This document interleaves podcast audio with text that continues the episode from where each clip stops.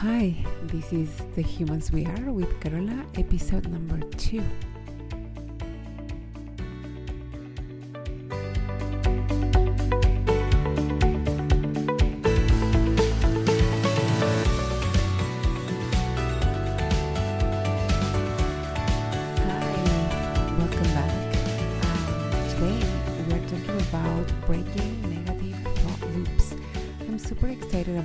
This topic because this is one of the things that I coach clients very frequently on. So, what does that look like? Mm, let me share with you one example of one client that I coached recently. And for that matter, I've changed many of the details, and this could be really like any client because this shows up so often for most people that I coach. So, this particular client, she told me that she had found herself caught up in a negative thought loop over the weekend. And she told me how her brain started fixating on things that were wrong and how things were going wrong for her in all areas of her life at work, in her personal life, like everything was going wrong.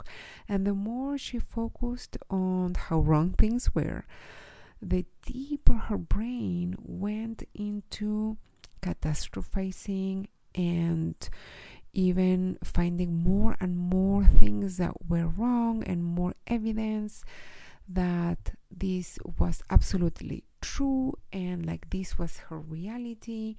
And of course, the more she focused on those thoughts and the more she perseverated on that topic and reviewing all areas and finding things that were wrong, the worse she felt, of course.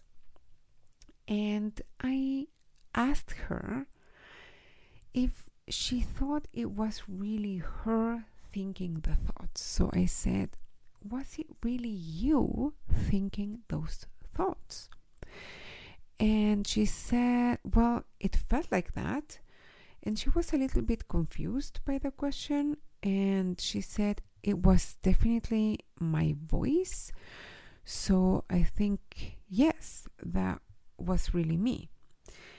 And she also said that she felt a lot of shame about having those thoughts because, like, we all intellectually at least know that we quote unquote shouldn't have negative thoughts about ourselves. Like, we've heard that often enough and we we understand that intellectually at least it's not beneficial to think negative thoughts about ourselves. Yet she noticed her brain going into those negative loops and then she judged herself for that. So that created a ton of shame on top of all the other unpleasant emotions that were a product of those negative thought loops to begin with. So, what I offered was I said, You were not born with those thoughts. You, you didn't come out of the factory with those thoughts in your mind.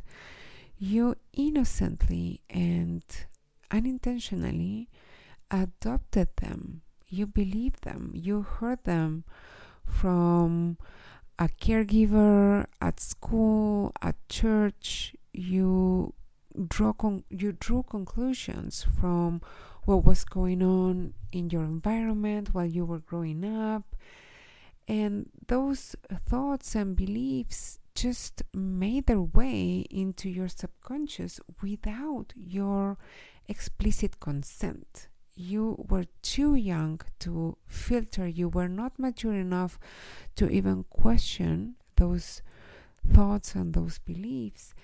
So you can't blame yourself for having them. You very innocently and very unintentionally adopted them and integrated them and practiced repeating them in your mind so much that your brain automated them and now they sound like your own voice. But that's not you. You just internalize them that is the reason that they sound like you. And it's not the real you. You need to remind yourself that you, if you were able to choose whether or not you want to believe these sentences, you would never consciously choose them. That's not the real you. Those thoughts are not yours. You can't really take credit for them. And for all that's holy, please don't blame or shame yourself for having them. You would never choose them consciously now.